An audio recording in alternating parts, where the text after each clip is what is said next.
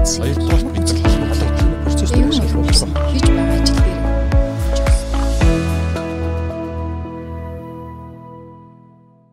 Бизнес эмэн подкастын маань ээлж дугаар эхэлж байна. За энэ удаагийн дугаараар 1-р сарын 31-нд болох вебинарын маань удирдан явуулах одоо хүндэт зочин багшигаа бид нэр урьсан байгаа. За зочны маань нэрийг бодлоо стратеги судлаач Досмагийн цэцэн бидэг гэдэг.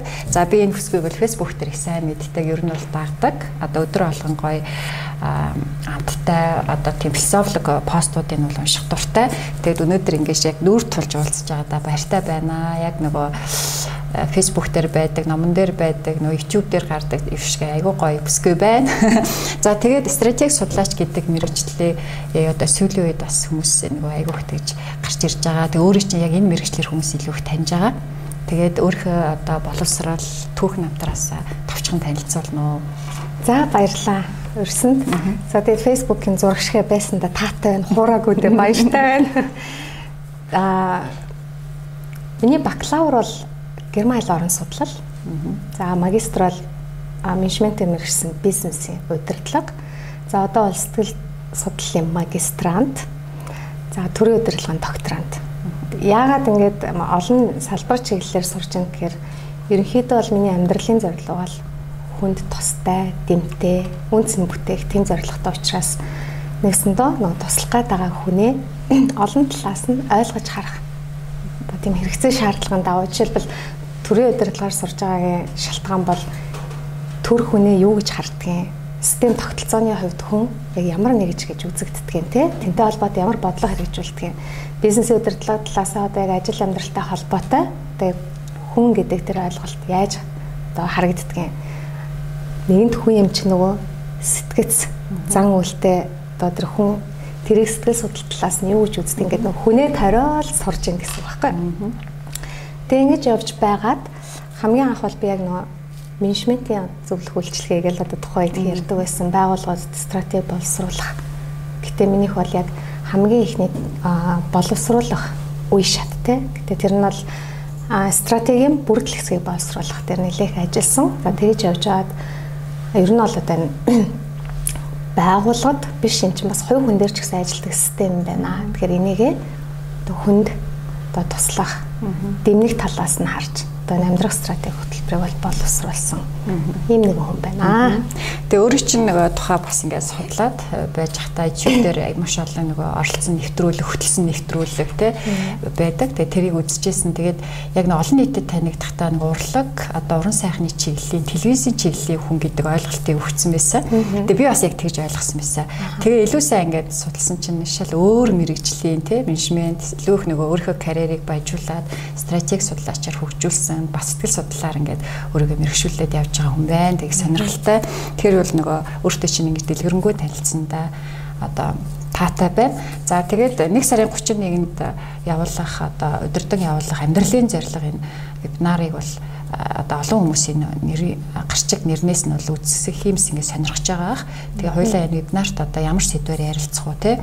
Яг амьдралын зорилгын талаар стратеги судлаач хүний хувьд тийм ээ ер нь яг нэг тийм ойлголтыг өгөөч те. Одоо нэг хүмүүсийн амьдралын зорилго, амьдралын амьдрах стратегийг илүү их нөгөө боловсруулсан гэж ш. Тэгэхээр мэдээж маш их судалгаа хийж судалгаанд үндэслэн ямар нэгэн тийм хөтөлбөрийг гаргасан байх. Тэгэхээр ер нь бол энэ амьдралын зорилго гэж яг юу юм бэ? Энийг бол бид нар бүгд мэддэг, ярьдаг, зорилготой байх хэрэгтэй гэж ярьдаг.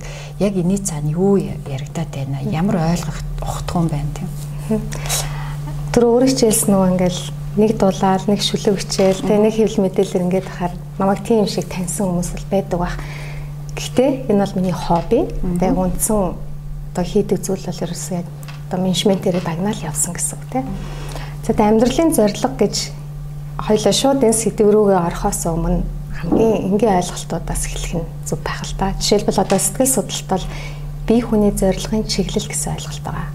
Өөрөөр хэлбэл бие хүний онцлог одоо хувь хүний онцлог шин чанарыг илэрхийлдэг. Аа сэтгэл зүйн одоо шинжүүдийн нэг бол энэ бие хүний зорилгын чиглэл гэж байгаа. Өөрөөр хэлбэл тухайн хүн альва нэг үйлдэлийг аа магадгүй хүсэл мөрөөдлөө үйл одоо мөрөө ямар нэгэн зорилготойгоор одоо нэг тийм сэтэл а өдөөлт гэж ярьдаг те одоо мотивашн эсвэл ямар нэгэн шалтгаан шалтгааны улмаас тэр зүйлүүдийг хийж байгаа шүү дээ. Тэгэхээр миний зориод байгаа зүйл тэгвэл тэр сэтэл тэмүүлэл нь зөв байх хэвээр. Анханасаа буруу сэтлэр юм хийгээл явал буруу явна шүү дээ. Тэгэхээр зөв байх хэвээр маань тэр зөв нь юу юм бэ гэд ингээд хайгаад ирээд үцэнгүүд ерөөсөө амьдрал утга учиртай амьдрах тухай асуудал байна. Өөрөөр хэлбэл утга учиртай амьдрах, амьдралын утга учир гэдэг бол ялгаатай ойлголт. Одоо би танаас ингээл амьдралын утга учир юу вэ гэж асуувал төөрн штэ. Ер нь энэ амьдралд ч яг утга учир байгаа мó гэд. Тэгвэл хүн амьдралаас яг энэ амьдралд утга учир байна уу гэж хайхаасаа илүүтэй миний хувьд утга учиртай амьдрах гэж юу юм бэ гэдгийг л олж харах нь хамгийн чухал. Энэ тухайн хүний альва зориг, хүсэл мөрөөдлийн сэтэл тэмүүлэн байх хэрэгтэй юм байна. А энийгээ олоод харсан хүн нөгөө зорилгоо зөв тодорхойлоо, зөв тавиад цаашаа зөв замаар явах хэрэгтэй юм байна. За тэгээд нөгөө утга учиртай амьдрах буюу нөгөө positive сэтгэл судлалт бол meaningful life гэдэг ойлголт. А яг сэтгэл судлалт одоо орж ирсэн тэр ойлголт бол meaning in life гэж байгаа тийм амьдрал дахь утга учир. Энэ бол анх 1850-аад он за 19 дугаар зууны дунд үеэс эхлээд existentialism гэж ойлголттой байна. Existential гэдэг нэг оршихуй. Оршихуй. Одоо тэ философи тэр existentialism-аас өгөгдөлтэй анх судлагдаж гарч ирсэн. Одоо Сартр, Сартр, Камю, Кierkegaard гэл одоо судлаачид гаргаж ирсэн энэ ойлголт одоо нэгсэндээ яригдана гэсэн. Өөрөөр хэлбэл Шопенхауэр үзэхдээ бол хүн төрснийхөө дараа утга учираа өөрөө ирж болно гэдэг юм уу тий. За бидний сайн мэддэг нөө Виктор Франкл бол а юу лээ searching for meaning тий утга учирын эрэлт тий. За гээл номоо гаргасан. Тэр нь яагаад тэм чухал байж гэдэг юм уу. Тэгэхээр а одоо сэтгэл судлалын гуманизмын одоо хандлагын судлаач сэтгэл зүйч одоо Карл Рожерс бол хүнийг бол өвчтөн биш. Энэ бол би даасан хүн юм а гэд хүн төв сэтгэл зэслэ гаргаж ирсэн очиэтэй. Энэ дээр яаж юм гэхээр тухайн хүний сэтгэлээ засахтаа эхлээд утга учирыг нь тэр хүнд ойлгуулж харуулах нь чухал юм байна. Юуны төлөө амьдраад байгаа, яах гэж амьдраад байгаа.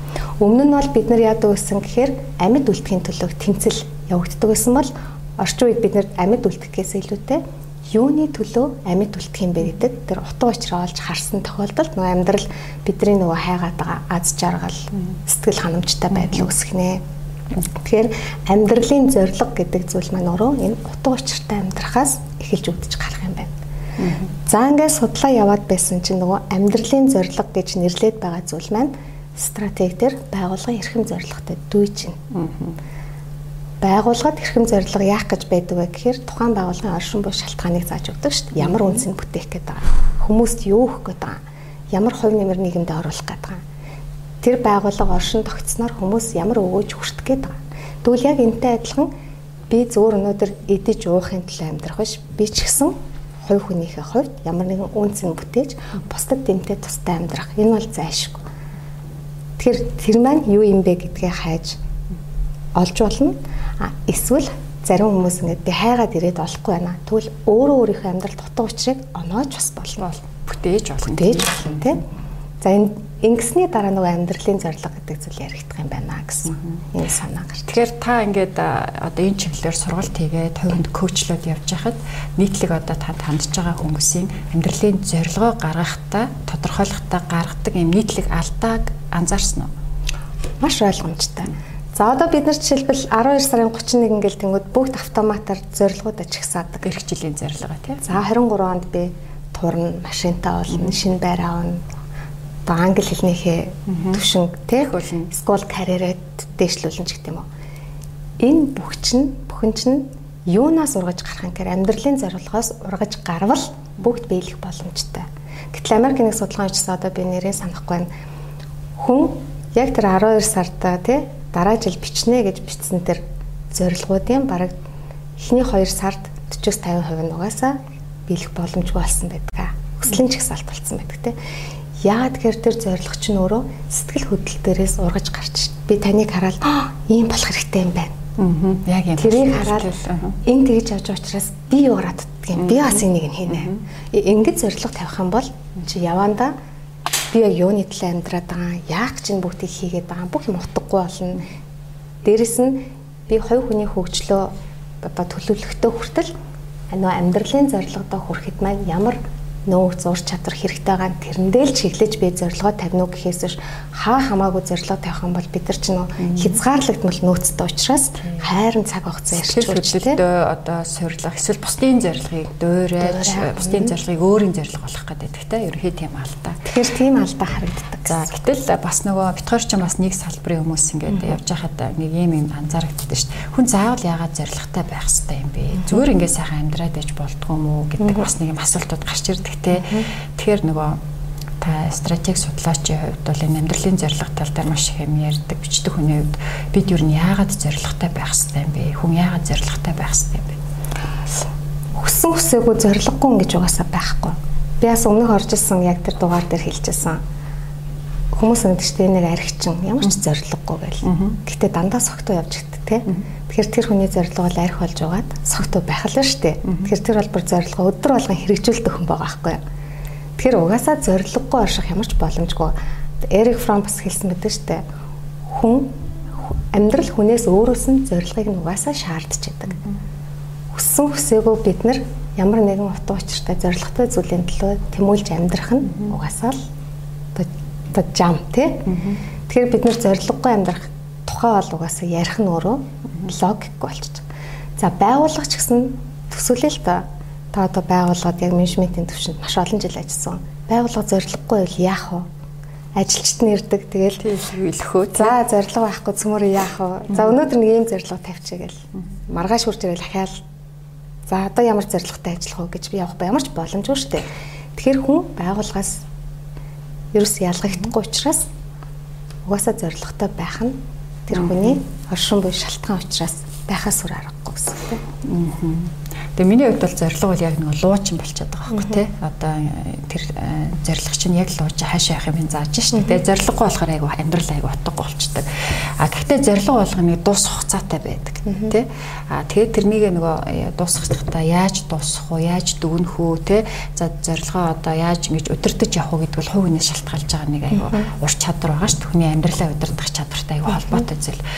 За тэгэхээр таны вебинар дээр ер нь энэ амьдралын зорилгоо тодорхойлохоос гадна энэ зорилгыг яаж хөгжүүлж, удирдах тийм ээ дуусгаж, дүгнэж, үр дүнгээ үзэх вэ гэдэг аргачлалуудыг заах болов.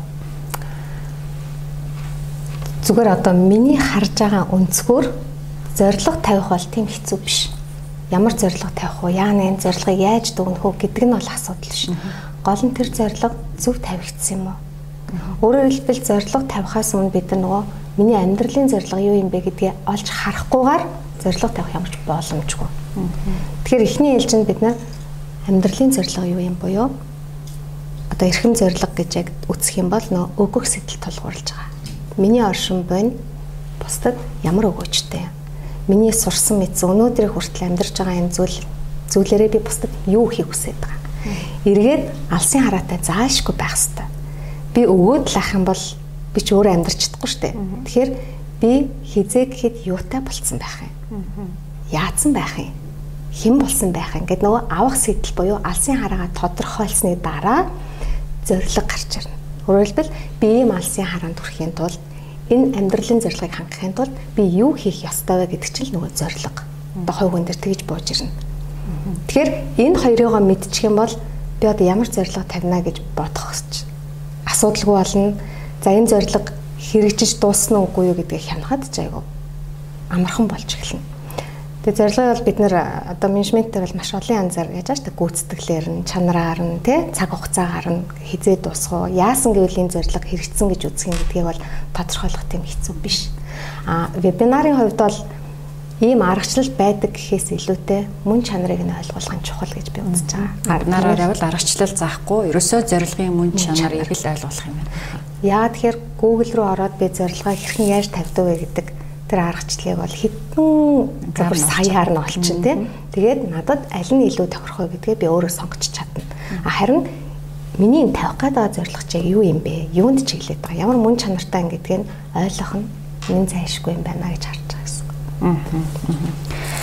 За тэгэхээр амьдралын зорилго. За ер нь бол хүн болгон зорилготой байдгаа гэж байна. За гэтэл нөгөө зорилгыг чинь бас дүгнээд энэ чиний зорилго л айгу муу зорилго байна тий. Чиний хөлстэй супер шилдэг сайн зорилго байна гэж дүгнэх бас боломжгүй боломж боломж хүн тухайн хүндээ л айгу чухал зүйл байна шүү дээ тийм ээ.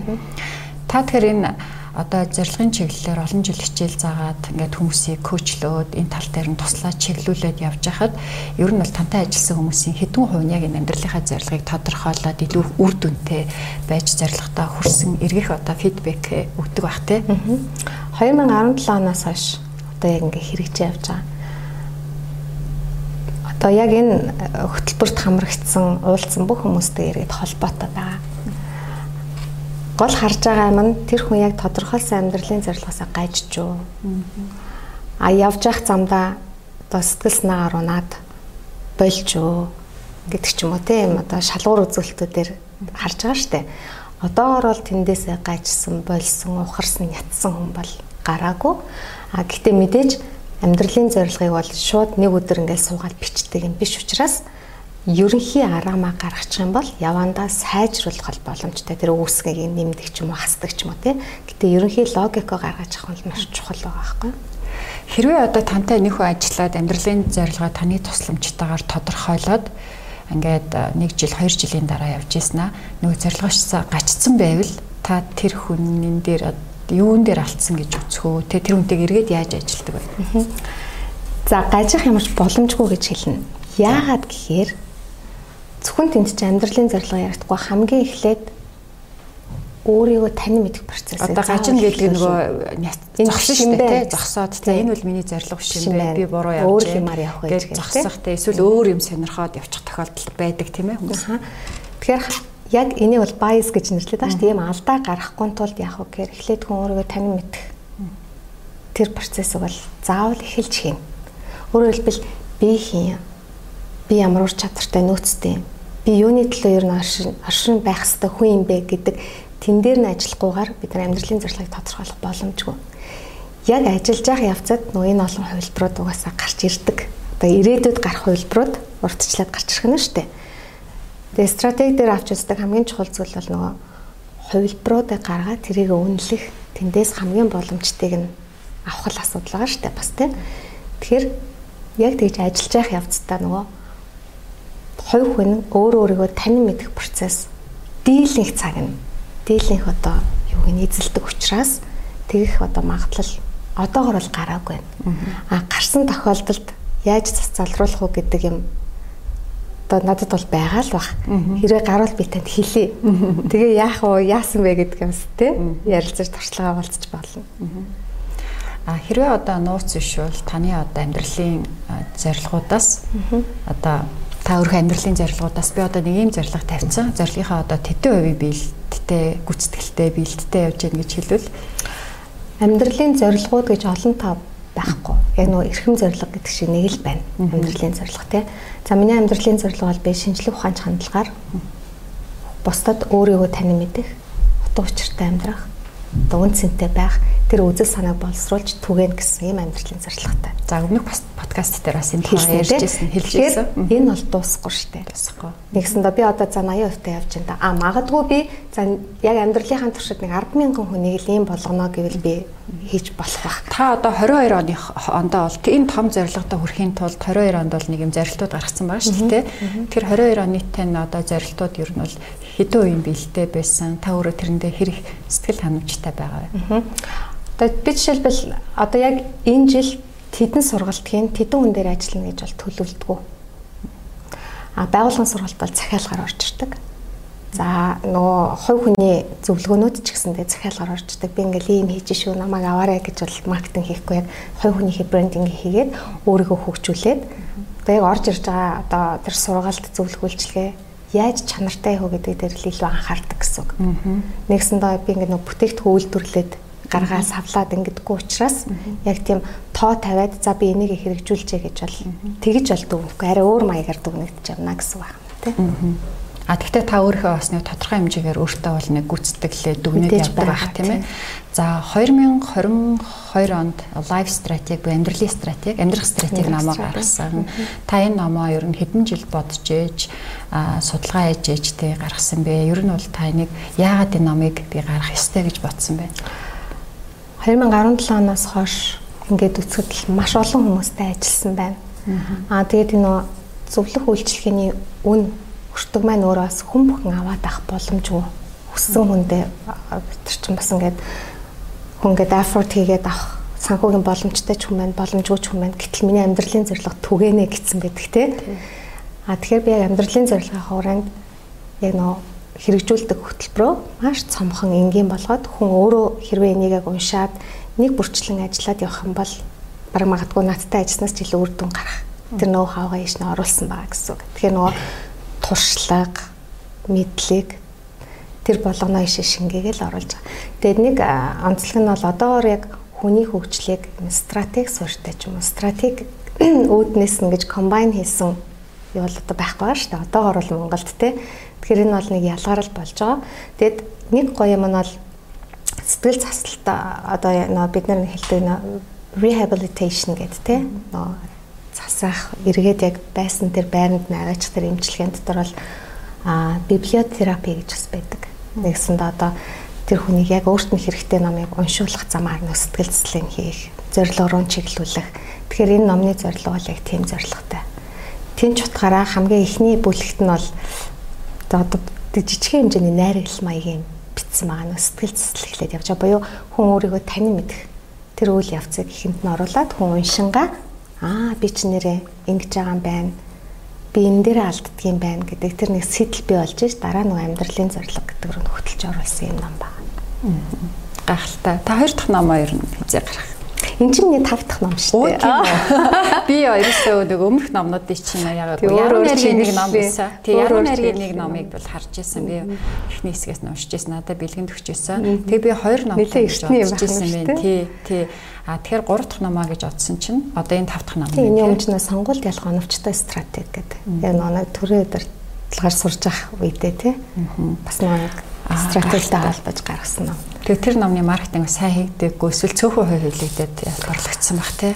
Би нэг маркетинг хийдгүй юм байна одоо ингээд бодсон чинь. Ерөнхийдөө нөө хувь хүний брендинг хийгээл өөрөөр хэлбэл за энэ батханд гэдэг үнд угаасаа итгэж болох юм байна. Энэ хүнтэй хамтарч ажиллах юм бол өвөөж нь хүртэх юм байна гэдэг тэр итгэлийг өөрөөрөө үлгэрлж олон жил яваал. Тэгэл тэрнийхээ дагуу нөгөө ном сургалт эдэр цаашаа таны яруу найргийн ном номыг бол уншиж байсан. Тэгээд яг яруу найргийн чиглэлээр нэг ном, стратегийн чиглэлээр нэг номтай гэж бодож байсан чинь тав дахь номоо бичсэн. Тэгэхээр одоо энэ олон номыг ингэж гаргана тэгээ хажуугаар нь зөвлөх үйлчлэгээ сургалт өөрийгөө хөгжүүлэх гэдэг тийм ээ одоо маш олон зүйлийг амжуулж байна. Тэгэхээр хувь хүнийхээ цагийн менежментийг яаж хийдэг вэ? Энэ бол маш их сонирхолтой байна. Би цаг гэхээсээ илүүтэй үйл явцуудаа менеж хийх гэж оролддог. Нэгс одоо тэдээс тэдийн тэдэн цагийн хооронд ингэн гэдэг нөгөө цаг дотор үйлдэлээ оруулахгүй үйлдэл дотроо цагаа оруулах. Тийм юу би өөрөө барьдаг гэсэн. Жишээлбэл одоо номоо бичих цаг дотор үйлдэл оруулахгүй үйлдэл дотроо цагаа хийгээд гоё хянаад явчихдаг байна тийм. Нэгсэндээ одоо цаг хугацаа гэж юу юм бэ гэвэл эн чинь бас хоосон шүү дээ. Нэгсдээ бид нэр аливаа юм хэмжих гэж гаргаснаа метр сантиметр гэдэгтэй адилхан гаргасан юм хийсвэр хоосон зүйл учраас энэнд биш яг нөгөө хийх гэж бүтээх гэж байгаа тэр үн цэндээ чиглээд а тхийн тулд би юу хийх ёстой гэдэг тэрэндээ илүү анхаарад А тэрийг харин цаг хугацааны хувьд за аль аль яг жишээлбэл энэ номыг бичгтээ бол хүмүүс ингэдэг юм байл л те. За өдөр болгон хоёр хуудас ичнэ. За гэдэг юм те. Гэтэл миний хувьд өдөр болгон яг тэгж бичих сэтгэлзэн одоо тийм бэлэн байдалд бас байнгүй юу гэж болно. Тэр өдөр би амжаагүй байвал одоо сэтгэлээр унах нь шүү дээ. Яана би юмаа хийсэнгөө. Би болохоор яасан гэр за яг 10 сар гэд гаргана дуусах хугацаа дуусах хугацаагаа тавиал машин татаал за 10 сар гэд гарах юм чи хизээний хэвлэлтэн өгөөд хизээний редакторлцсан байх юм бэ гэдэг нэг 2 3 юма тодорхой олгол тэгэл бусд үед нь аль би нэг өдөр бичихгүй ч гэж болно. Магадгүй 7 хоног ч бичихгүй гэж магадгүй суугаад маш олон хэсгийг биччих болно тий. Иймэрхүү маягаар нөө үйл ажиллагаан дээр илүү анхаардаг. Бид хоёр яг энэ тал дээр ижилэх юм байна. Би бас нэг аливаа ажлыг хийхдээ дуус хугацаагаа тавьчихдээ. Тэгээд наан тэрийг яаж менеж хийж авах ингээд уян тий тэгэл явчихдаг болохоор бас болдог. Ялангуяа том ажлууд дээр тий. За та сургалт байгууллагын захиалгаар сургалт хийдэг. Яагаад гэвэл би олон хүмүүс мэдж байгаа. Тэгээ нөгөө тантай найз болохоор Facebook дээр чинь бас аягуулсан хардаг. Таны постыг бас унших дуртай. Тэгээд доор нь гоё комент чи чаддгүй ч гэсэн ямар ч лайк дараа явдаг. Тэгээ тэгээд А хувинд бол ялангуяа тэр амьдралын зорилгоо тодорхойлоход нь бол коучлдаг тийм ээ коучингийн үйлчилгээ үзүүлдэг.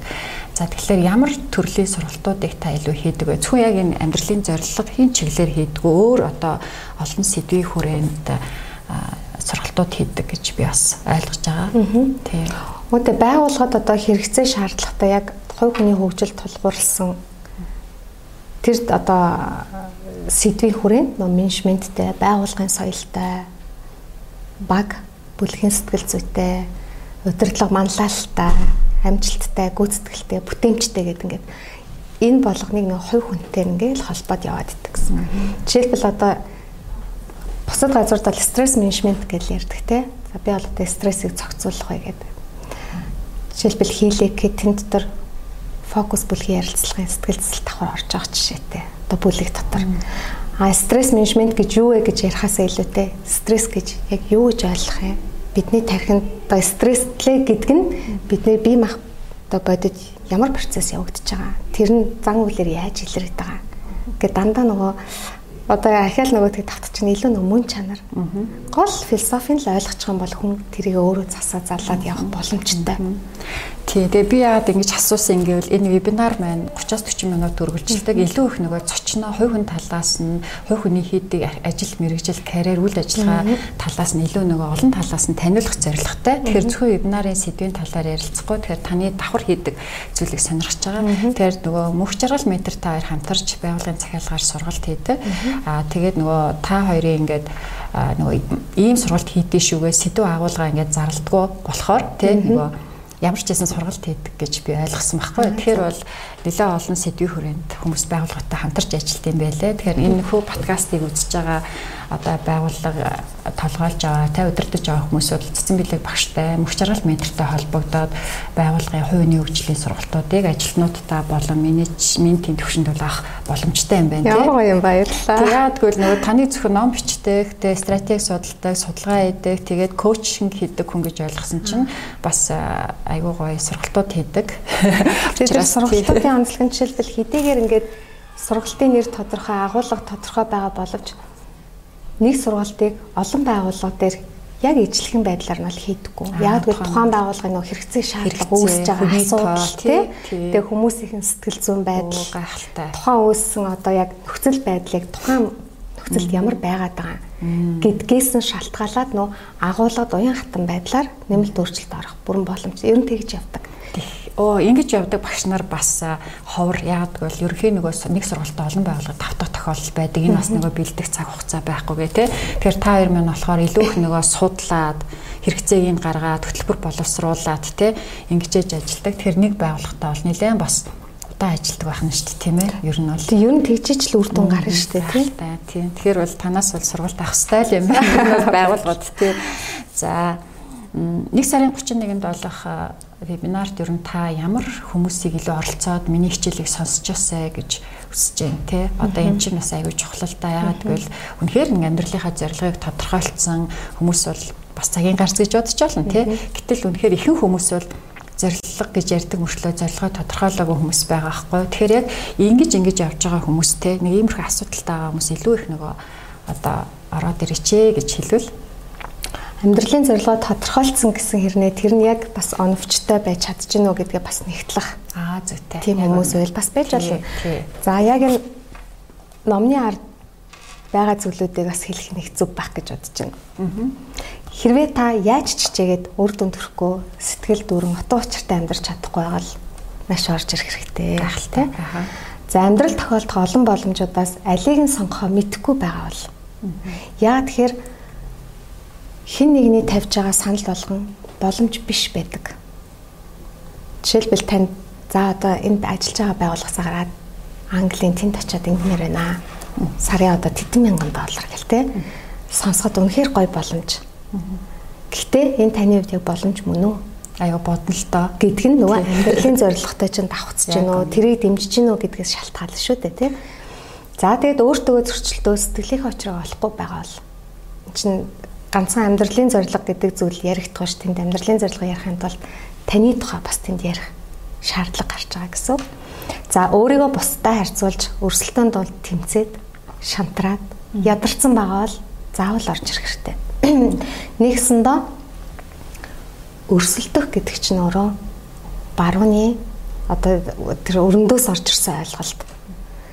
Би хэрвээ амьдралын зорилгоо тодорхойлцсон юуны төлөө явж байгаа тэхийн тулд би яах ёстойгоо мэдж байгаа бол би хин нэгэнтэй өрсөлдөх ямар ч шаардлага байхгүй хувийн хувьд. Би тантай өрсөлдөөд та тэр хүнтэй өрсөлдөөд тэг яг эндээс ямар өгөөж хүртгийг хэн ч өгөөж хүртэхгүй. Тэгэхээр өрсөлдөх гэдгийг бас айгүй зөв ойлгох хэрэгтэй тий. За гэтэл нэг юм байна. Зэ одоо энэ инфлюенсерүүд олонний танил хүмүүс За одоо энэ зарим нэгэн хувийн хөгжлийн багш нар өрсөлдөхийг уриалаад байна. Тэ чамаг энэ өдөр ингээ унтж байхад өрсөлдөгч чинь тийм тийм юм хийж байна. Өрсөлдөөч гэл ингээл одоо тэгж штт өөрөө ирэхгүй. За энэ нөгөө дуудлагыг дагаад нөгөө одоо утга учраа олоогүй өөрийнхөө үнэхээр чадахгүй зүйлээ ч битггүйгээр ингээд хий дэмий өрсөлдөөд цаг хугацаагаа алдаад яваад байгаа хүмүүс маш их байдаг тийм үү. Тэр энэ өрсөлдөөн тал дээр бол би бас бити өрсөлдөө хэрэггүй яг өөрийгөө мэдрэг итгэлтэй. Гэтэл хүмүүс яаж өөрийгөө мэдх юм бэ? өрсөлдөж л өрсөлдөж явж байхдаа л би нэг учраа олчих байх гэдэг бас юм хүмүүс байдаг л да. Тий. Тэгэхээр тантай ер нь юм хүмүүс таарч исэн үү? Тий. Ер нь ихэнх нь тийм шлээ. Тэгэхээр нөгөө өрсөлдөх хэвээр юм байна. За тэр хоёрын үржлийн номнуудыг уншаа сүултээ ингээд бүр ядраад сэтгэл готролд ороод өөрийгөө харьцуулаад бүр өөрийгөө харьцуулаад өөртөө готраад бүр амиа хорлоо гэж бодож исэн хүнтэй ч гэсэн би таарчсан. Нэгсэндээ бид нар нөө мотивашн гэдэг зүйлийг гаднаас нөгөөд байгаа хгүй. Чи чаднаа, чи чадахгүй бол хэн чадах вэ? Хүн бүхнийг чадгаалгүй шүү дээ, тий? Хүн бүхнийг чадгаалгүй шүү дээ. Чадахгүй юм байж болно шүү дээ. Яагаад тэрийг би хүлэн зөвшөөрчлөхгүй? Гэхдээ бууж өхөн дээр хүн бууж өх хэрэгтэй дээ. Яг үнэ. Тэр бууж өхгүй тэмцээд яг юуны төлөө? Тэгэхээр нөгөө юуны төлөө гэдгээ мэдхгүй байгаа хүмүүс хүн болгонтой өрсөлдөх гэж үзэж өрсөлдөхийн оронд амьдрах чадвараа сайжруулалт. Нэгсэндээ бид нар өрсөлдөж чинь гэдэг чинь өөрөө байгаагаасаа илүү сайжрахыг л хүсэж байгаа учраас өрсөлдөөд нь штэ. Тэгвэл зүгээр би яавал илүү сайн болох юм? Ямар чадвараа хөгжүүлэх юм? Энэ хүн байсан байгаагүй миний амьдрах чадвар ямар байвал би аз жаргалтай, сэтгэл хангалуун байх юм. Миний хувьд тэр нь юу юм бэ гэдгийг олж харахгүй бол өөрийгөө насан туршдаа харьцуулна, насан туршдаа өрсөлдөнө Тэгэл өрсөлдөх гэдгийн эсрэг байдаг. Нэгсэндээ өрсөлдөх гэдэг нь амьдрах чадвараа сайжруулах асуудал биш юм уу? Гэсэн л нэг тийм санаа яваад байна тийм. За тэгэхээр энэ 1 сарын 31-ний болох энэ 19 цагт болох энэ вебинарыг бүх насны хүмүүс, насанд хүрсэн ер нь бол 18-аас дээш бүх насны хүмүүс орж ир сонирхоосэй гэж би хүсэж байна, уриалж байна. Тэгээд магадгүй таны вебинар нэлээд олон үзэгчтэй байх болов уу гэж би бодож байна. Яг гэвэл маш сонирхолтой сэдвийн талаар хоёлаа ярьж байна. Тэгээ энэ өөрөө зөвхөн нэг энэ хэдэн минут яриад ойлгочих сэдв биш тийм ээ. Бид бүгдөө л энийг ойлгох гэж хичээж аваа. За тэгээд нөгөө уламжлал ясаар нэг э, подкастын нөгөө нэвтрүүлгийн гэх чинь нэг юм уламжлалт хэдэн асуултууд өгд юм байлээ. Нөгөө тухайн хүнээ илүү их бас ойлгох, илүү их нөгөө бусдад таниулах зорилготой. Тэгээ би өмнө нөгөө давд орж танаас асууж исэн асуултуудыг бол давтаж асуухгүй. Тэгээ зөвхөн нэг таван асуулт би бэлдсэн. Тэгээ тэгээ та өөр маш их өөрийгөө хөгжүүлдэг. Тэгтээ их чимээгүй их даруухан тэгээ өөрийгөө аягүй гоё хөгжүүлж хөгжүүлдэг аягүй тийм классик стилийн одоо хим маягийг бүрдүүлсэн эмхтэй гэж би бол боддог. За тэгээд та өөрийгөө яаж юу хөгжүүлд юм бэ? Өөрийн чинь нэг юм ноу хаагаа шүү дээ. Нэг зарчим байгаа шүү дээ. Хэрвээ нууц биш бол та надад тэрийг хэлж өгөөч.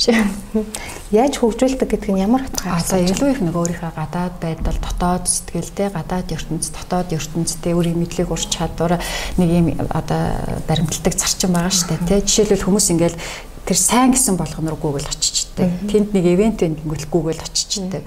Хүний санал болгосон бүх номыг уншаал ингээл бүр өөрийгөө нэг юм самраа ичдэг хүмүүс идэв штэ. Гэтэл яг нэг өөрийнхөө нэг нэг лайн дээр яг ингээд нэг хөл алдахгүй. Тэгтээ айгүй гоцгцтэй нэг чимээгүй ингээл чангараад яваад идэг хүмүүс байдаг. Би бол таныг тэм төрлийн хүн болоо гэж би хэд хэдэн зүйлээ чинь уншаад э, нөгөө нэвтрүүлгүүдийг чинь сонсоод бол бодсон л доо. Тэгэхээр энэ хүнд нэг өөрийгөө хөгжүүлдэг юм гайхалтай ноу хав байна гэж бодсон учраас ингэж асууж байгаа нууц гэж асуугаад байна те. Тийм нууц. Ер нь бол нууц тэрийг бол чи айгүй гоё ноу хав гэдэг шүү. Нууц задарчаар нууц байх авилж шүү дээ. Ер нь бол таны түрүүн хэлсэн хүн өөрийнхөө амьдралд үнэт зүйл зарчмаа заавал тодорхой болгож харах хэрэгтэй. Миний хувьд миний үнэт зүйл юу юм? Би ямар зарчимтай хүн юм? Тэгээ тэр зарчмыг босод хүмүүс мэдчих хэвээр. Нэгсээ зарчмаасаа хазаахгүй үнэт зүйлээ хайрлж хамгаалж байгаа тий. За дээрэс нь нөгөө амьдралын зорилго нь тодорхой юм чинь би юуг сурахыг сурахгүй юм гэдэг нь тодорхой. Юу руу очихоо очихгүй, хинтээ нөхөрлөхийг нөхөрлөхгүй. Бүх юм ч угаасаа тодорхойлоо гараад иртээ мэлээ. Тэгэхээр одоо тэр зарчмаар л явж байгаа гэсэн. Тэгэхээр нөгөө өөрийн чинь өнөөцөл амьдралын зорилго тодорхой болохоор тэрэндээ тохируулаад амьдралынхаа хэм маягийг бүрдүүлээ явчихна. Нэгсэн доо яг ингээд энэ зам дээр хэрвээ миний хийх ёстой юм яг энэ зам дээр тогтцож би хийн. А хэрвээ энэ замаас намайг хазаалах гэж байл би татгалцсан нэг таны энэ хариулт одоо өөрийгөө олох гэж хичээж байгаа ялангуяа маш олон залуу бүсгүйчүүдэд хэрэгтэй хариулт байлаа. Баярлалаа. За та яг нь ер нь бол 2017 оноос хойш маш олон хүнтэй тулж ажилласан гэдэг. Ер нь бол бараг цагаар хичнээн хүнд та амьдралын зорилгоо олоход нь тусалсан байна. Хөөстэй яг наад талаар ч мөгч аалцдаг тоолё гэж байгаа тэгээд тоолоогүй шүү. Тийм үү тийм. Гэтэ нэлээд олон. Нэлээд олон баа. За би болохоор хувь хүнийхээ хувьд нөгөө ингээд амьдралын зорилгоо тодорхойлоод жил жилийнхээ зорилго зорилтоо гаргаа явж байхдаа ер нь бол энэ амьдралдаа за батхандаа чиний хийж болохгүй зүйлүүд энэ шүү гэдгийг би бас өөртөө нөгөө зарчмыг гаргадаг байхгүй юу. За хизээч чи хүний зовлонгийн стрессийн уналтын шалтгаан болж болохгүй шүү тий ч гэдэг юм уу тий одоо гэл ингээд нэг бахан чагсаалтуудыг өөртөө ингээд дотроо гаргачтэй. Яг түүнтэй адилхан амьдралынхаа зорилгыг тодорхойлоо, түүнийхээ төлөө утга учиртай амьдралаар ингээд амьдралыг бүтээгээ явж байгаа хүний бас нэг хийж болохгүй зүйл гэж байх хэрэгтэй тийм ээ? Бага штэ тий. Тэр нь одоо жоохон тип болгоод өгөх юм бол юу ээж болох вэ те? Миний хувьд бол яагаад уучлаарай ингэж асууж байгаа юм бол хүн нөгөө зоригтой өрөх гээд бүр ингээд хэл хязгаарыг давчдаг. Зөв зөв. Тий хүн ямар ч амьдралын зорилго тавьж болно. Тэр нь өгөх сэдэлтэй боёо нөгөө бусдад өгөх сэдэл байгаа тий. Гэтэ тэр зам тэр амьдралын зорилгодоо хүрэх зам бол зөв байх хэрэгтэй. Боёо хин нэгэн танаас болж хохирохгүй байх. Та хин нэгний боломжийг булаахгүй байх. Хин нэгний үр хөөхөд те танаас болж хохирохгүй. Хин нэгэн танаас болж ажилгүй болохгүй. Өөрөөр хэлбэл та ямар ч тохиолдолд таны хийж байгаа зүйл хин нэгнийг хохирох байх юм бол заавал тэрийг бодож үзэх хэрэгтэй. Хохироохгүй байгаа арга замыг заавал олох хэрэгтэй. Энэ бол миний зарчим. Зорилгоо гүйцэлдүүлэхийн тулд бас юу ч хамаагүй хийж болохгүй гэсэн. Тэнгүүд ингэж байгаа байхгүй юу? Нэг сургалтын дээр нэг оюутан асуужсан. Адольф Гитлер тэгвэл амьдралын зорилгоо айгүй муухай тодорхойлсон байна шүү дээ. Ерөөчүүдээ хүйс тэмтэрнэ гэж тодорхойлсон байна. Ийм амьдралын зорилготойснаас байгаагүй нээр гэжэлсэн. Гэтэл сайн судлаад уншаад үзэх юм бол магадгүй тэр хүний айрын үндэстнийг аварч айрын үндэстнээ илүү одоо мундаг дүнстэн болох гэж зорьсон байх. За эрэг талаас нь харуул. Харин тэрэндээ хүрэх арга зам нь буруу байсан. Нэгсэндээ бусдыг хохиросон ба штэ. Тэгэхээр ямар ч тохиолдолд та хизээч хэнийг ч хохироож болохгүй. Зүгээр энийг бол хүн болгон өөрийн зарчмаа болгочих юм бол одоо нийгэмдэр байгаа өмнө самаа асуудал чинь багасна тий. Ядаж би хэнийг нэг хохирохгүй байвал би боддож хүмүүс ингээл маш их буюу үлдэх тухай ярьдаг тий. Сайн хүн байх тухай ярьдаг. Би таны гомдоочоод, таныг уйлуулчаад, таныг хинч болгочоод би өөр газар очиод ном уншуулаа яах юм? Эн чинь буян биш шүү дээ. Хэрвээ үнэхээр сайн хүн байж амьдрахыг хүсэж байгаа бол зөвхөн хин нэгэн танаас хохирдгоо байх тэр хувилбарыг л дандаа сонгож явах нь хамгийн чухал гэж би харж гайхалтай зорилттой өөрийн тулд тий бусдыг гомдоож болохгүй хохироож болохгүй тийм ээ. За надад хоёр асуулт одоо байна. Тэгээд та ер нь нэг өдрийг өөрийнхөө амьдралын нэг өдрийг хэрхэн яаж өнгөрүүлдэг вэ? За мэдээж нөгөө хийх ёстой ажлууд бол хийгдэнэ. Надад чөлөө зав гаргал юм бол бирс судалгаал уншдаг юм байна. Маш уншдаг юм байна. Сүүлүүд яг тэгж харсан. Одоо ном гэтээ ном бол нөгөө юм шинжлэх ухаанч тий? Зүгээр нэг хин нэг ингээ бодож байгаа бичсэн биш. За илүүтэй нөгөө нэг сургалт хийдэг. Ер нь бол хүнд зөвлөгөө өгнө гэдэг чинь тэр хүний амьдралд бид нэр тус нэмэр болох гэж л өгж байгаа штэ. Тэгэхээр тэр хүний амьдрал буюу тэр хүн зөв сайн сайхан байх, сэтгэл аз жаргалтай байх нь давхар надаас шалтгаалж байгаа гэдэг учраас би мэрэгжлийн үед ёс зүйтэй, хувь хүний үед ёс суртахуунлаг байх хэрэгтэй учраас бид нар судалгаа шинжилгээнүүдийг бол зайшгүй уншиж хэрэгтэй Тэр нэг өдөр бол хүн сонсвол ямар уйдгартай юм бэ гэж бодох бах тий. Би тэгж иймэрхүү байдлаар өнгөрдөг. Та одоо яг ямар ном уншиж байна? Одоо бол би яг нэг сэтгц рүү ороод явж байна. Билүү нейросайенс тал руугаа. Яа тэгэхээр бидний хийж байгаа, бодож байгаа, үйлдэж байгаа бүх зүйл нөгөө тархин боловсруулагдаж явж байгаа шүү дээ. Тэгэхээр бид нар нөгөө тарих маань өөрөө яаж ажилтгийг, биднэрт яаж нөлөөлдөг, бид нар эндээ одоо өөрсдөө нөлөөлөх боломжтой мó эсвэл тэр нэг лимбийн тархинда тий одоо юм инстинкт сэтгэл хөдлөлтөө ингээл баригдаад яваад байх хэвээр мó гэдэг ч аюу олон асуулт гардаг л та тэгээд сүүлийн үед бол илүү нейросайенс руу орж байгаа. Аа. Та бодохоор яг нэг салбарт бас суралцж байгаа юм байна. Би бас нөгөө сэтгэл судлалаар бас магистрант тэгээ магистрик гэж суралцж байгаа. Тэгээд сүүлийн 2 жил сэтгэл судлалын чиглэлийн маш их номнуудыг уншиж байна. Ерөөс уншихаас өөр бас нөгөө унших хэрэгтэй юм билэ. Тий. Одоо бол нөгөө compassionate mind-ыг бас уншаал байна. Бас ойлгох гэж маш хичээж байна. Нөгөө англи хэл дээр болохоор тий. Та сүүлийн үед За би бол ингээл нейросайенс гэдэг юм шүү. Та яг ямар чиглэлээ? Позитив сэтгэл судлал. Позитив psychology. Эрэг сэтгэл судлал талтай илүү уншаал. Тэгэл хажууд нөгөөтэйгэл авшруулаад нөө өөр номнууд уншаал. Тэгээ унших юм их байна. Гэтэл тэгээ цаг маань бас хүрэлцдэггүй. Тэгэхээр нөгөө монголчуудын хэлдэг шүү дээ. Өглөөдөө оройдоо гэл цаг гаргаж чана уншихад айгүйх цаг гаргадаг л да. Ядаж нэг 30-40 минутыг гаргадаг. Тэгээ зүгээр нэг гүйлгээд харчих биш нөгөөтгөө ойлгож уншина, бодох, дахиж харах гэл ингээл ойлгосноо ойлгох гэж бас том ойлгох тий. Тэг эн тэнд биччихээ дараа нь нөгөөтгөө хараад энийг би арай өөрөөр ойлгоцсон байна гэл ингээл тий. Тэгэл явж байна. Адилхан замлаар явж байгаа. Адилхан замлаар явж байна. Тийм учраас та бол миний хувьд бол маш гоё сонирхолтой зочин байлаа. Тэгээд нэг сарын 31-ний подкастыг бол вебинарыг бол ерөөс бүх насны хүмүүс сонирхоосэй гэж бодож байна. Яг бол энэ өөрөө амьдралын зорилгоо хинч мэдэн штэ хинч тодорхойлж чадна гэдэг боловчийг бас тийм зүйл биш ээ тий би ч гэсэн өөрийнхөө амьдралын зорилгыг яг тодорхойлох гэж бас олон жилийг зарцуулсан тий яг миний зорилго гэж бодож исэн зүйлэл зорилго биш л байсан тий тэгэхээр яалтчгүй хүн бол энэ тал дээр бол аяга утга учиртай харамсахгүй аз жаргалтай амьдрыг гэвэл хүн амьдралын зорилгоо аягүй зөв тодорхойлох хэрэгтэй юм байлаа тэгээд э, танд өөр хэлэх үг нөө миний. Дээрээс сая өөрийн чинь ярианд гарлаа аз жаргал сэтгэл ханамж гэж те миний хувьд аз жаргал юу юм бэ гэдгээл тодорхойлох нь чухал. Би юунаас сэтгэл ханамж авдаг юм? Таны хувьд аз жаргал юу вэ? Учиртай амьдрах юм те. Одоо сүүлийн үед бол миний хувьд би яг юунаас аз жаргал авч байна. Ер нь бол ерөнхий хэлэх юм бол за яг эрүүл сарвал байж чадах юм бол бусад бүх асуудал шийдэгдэх боломжтой шийдэлтэй. Учираас би аз жаргалгүй байх ямар ч үндэслэгүй юм байна гэж бодсон. Яг үнэ. Нэгсэндээ би юунаас ч аз жаргал авах боломжтой. Тэрийг мэдрэх боломжтой тий. Аа эдгшгүй өвчин зовлон бол бид нэр бол яагаад ч өөрчлөлт нөлөөлж чадахгүй.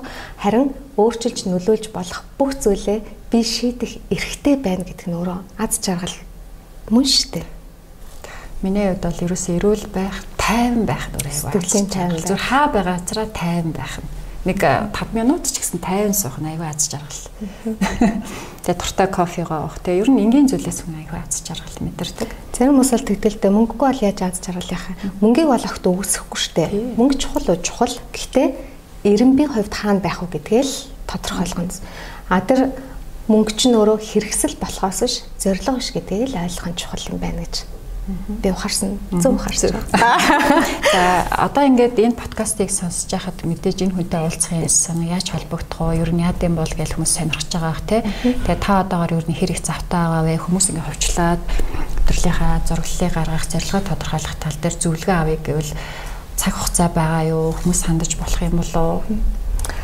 Та оюутан юм биш үү те одоогоор тийм тэгэхээр оюу адилхан оюутан юм биш үү тэгэхээр одоо ингээ хичээл хичээл 2 сарын 2-нд орно шүү дээ те тэгэхээр тэр болтол гайгүй зам боломж бол тийм гайгүй байгаа. Гэтэ яг нөгөө скежл дотор нөгөө хоос юмнууд бол байгаа. Та одоо хүмүүстэй ажиллаж байгаа ахaltaа тийм ээ. Гайхалтай. За ингээд өнөөдрийн маань подкаст үгээр өндөрлөж байна. Тэгээд 1 сарын 31-нд болох цэцэн бэлэг багшийн маань удирдан явуулах амьдралын зорилго вебинарыг та бүхнийг одоо орж ирж одоо сонирхож үцхийг хүсэж байна. Энэ бол үнэхээр гайхалтай том амьдралын хичээл авах болно гэж би амлаж чадна. Тэгээд та нэг цаг цагаа гарган хүрэлцэн ирсэнд баярлалаа. Таны вебинарт амжилт хүсье. Танд одоо сүүлийн үгийг танд үлдээе. Яа ашгүй үлдээлээ. Би айгүйх асуулт асууч юу. Өнгөрвөө тий. Харин тийм ээ. Тэгээд одоо нөгөө вебинарын маань энэ подкастын маань хугацаа нэг 40 минутад багтаах хэвээр бит хоёр бол хитэрсэн. Тэгээд үнэхээр нөгөө тасалж болохгүй сонирхолтой яриа байлаа. Тэгээд хоёлаа дараа нь гоё жиж уулзнаа. За тэгээд сая нөгөө вебинарт яг ямар хүмүүс суух илүү тохиромжтой вэ гэж асуужсэн. Тэгээд тэр бүгдийг ингээд ууг нь би гоё уншаад ингээ хэлээ гэсэн угаас амжихгүй мэн тэгээд амьдрах стратеги, лайф стратеги гэдэг пэйж хуудас байгаа. Тэрэн дээр одоо яг нөө ямар хүмүүс энд суух боломжтой вэ гэдгээ би ахиад оруулъя. Тэгэхээр тэнд цочлоо та бүхэн хараарай. Аа тэгээд яг энэ ташрамд хэлэхэд би одоо 1 сарын 31-нд болох таны энэ амьдралын зарил вебинарыг тэтгэвртэй гараад гэртээ сууж байгаа настай хүмүүс өвөө эмээр илүү их орж ирж үзээсэй гэж би хүсэж байна. Яагаад гэвэл манад нөгөө тэтгэврт гараад гэртээ одоо ингэ суухаараа хүмүүс нэг амьдралын зорилгогүй болчихдаг шүү дээ тий. Тэгэл нөгөө нэг өдөр болохоор очроо болохоор энэ харваагаас тэгээ явчандаа гэдэг нэг юм хандлагатай хүмүүс их байдаг. Тэгэхээр би бас тэр хүмүүсийг илүү их орж ирж үзээсэй. Тэгээ залуучуудаа тий аав ээжигээ тий гэртээ ингээд тэтгэвртэй гарцсан ач зээгээ хараа сурж байгаа сууж байгаа аав ээж нартай бас энэ вебинарт орох боломжийг олгоорой. Энэ одоо мэдээллийг дамжуулаарай гэж одоо би тэ нэг юм хэлж яг вебинарын үеэр жишээлбэл хэрвээ тухайн хүн өөрөө хүсээд амьдралын зорилго бол хүн бүхэнд нээлттэй байх боломжтой. Алсын хараа бол тэр хүний өөрийнх нь нууц ээж болно тий.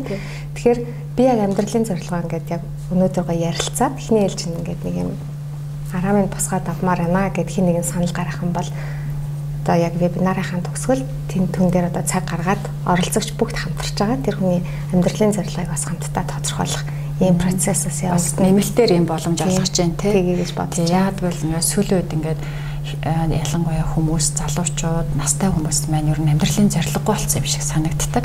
Тэгэхээр энэ хичээлийг бол маш хямдхан Аа тэгэхээр энийг бол нэг цаг 30 минут за нэг 2 цагийг өөртөө зориулаад орж ирж үзээсэй гэж би бол өнөхөр чин сэтгэлээс үсэж байна.